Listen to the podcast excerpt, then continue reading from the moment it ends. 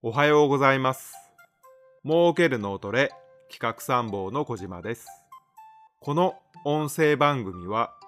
私が朝仕事前に行っている脳の回転数を上げるための脳トレをライブ感覚でお伝えしております。今日は佐賀県の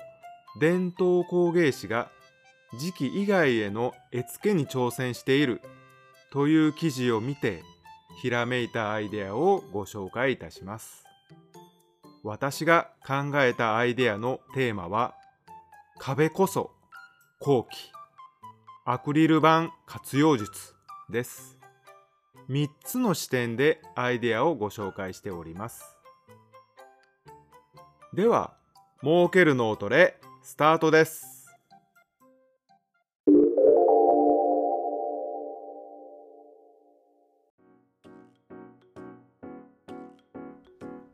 はい、それではアイデアのネタ元になりました、まず記事をご紹介させていただきます。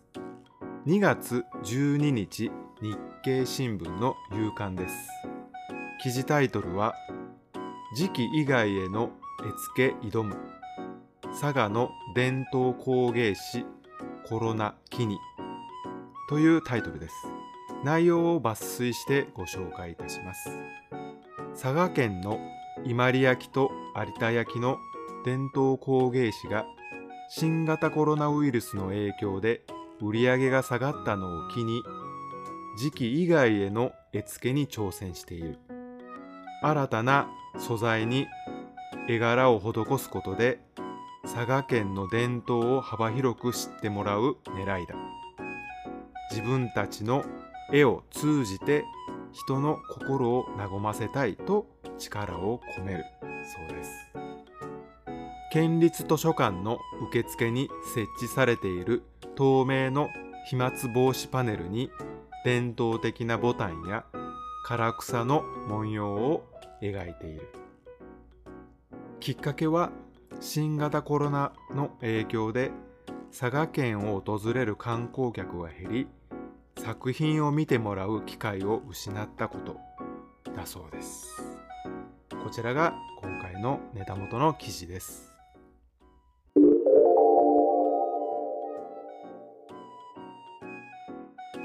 今回の記事では、図書館の飛沫防止パネルでしたが、いわゆるアクリル板だと思います。記事の写真もアクリル板のようなところに伝統工芸士の方が絵を描かれておりますが、アクリル板といえば一番多く設置されているのは、そう、飲食店ですね。ですので、飲食店にこの伝統工芸士の絵を描いてもらったらどうかというのがアイデアです。その時にですね、なかなか全てのところに絵を描くことはできません。飲食店たくさんありますので、そこで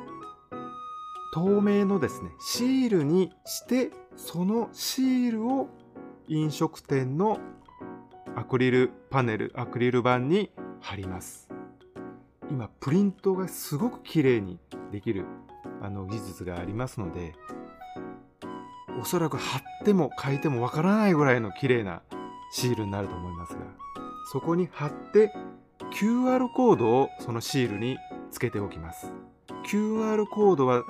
伝統工芸のホームページか、あるいはショッピングサイトにリンクされていて、お客さんが飲食店に来ました、飲食店に来た時に、わ、すごい綺麗な絵だねとか話している時に、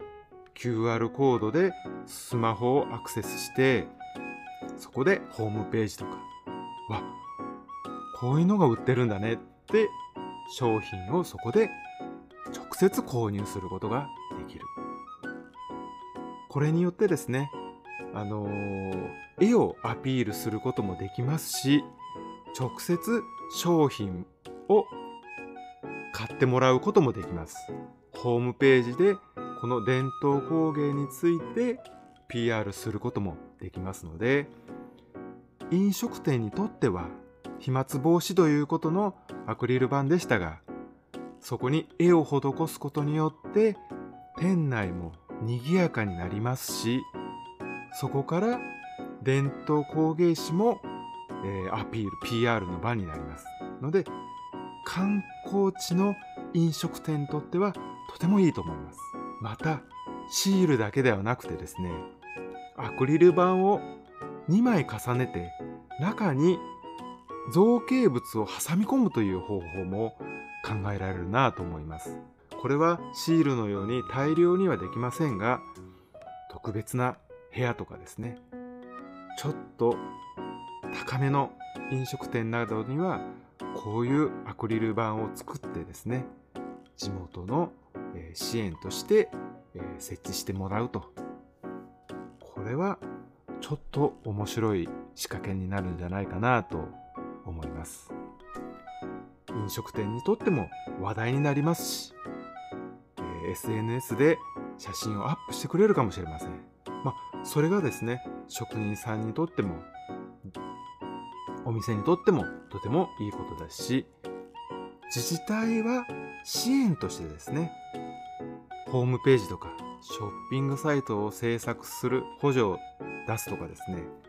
あるいはアクリル板、この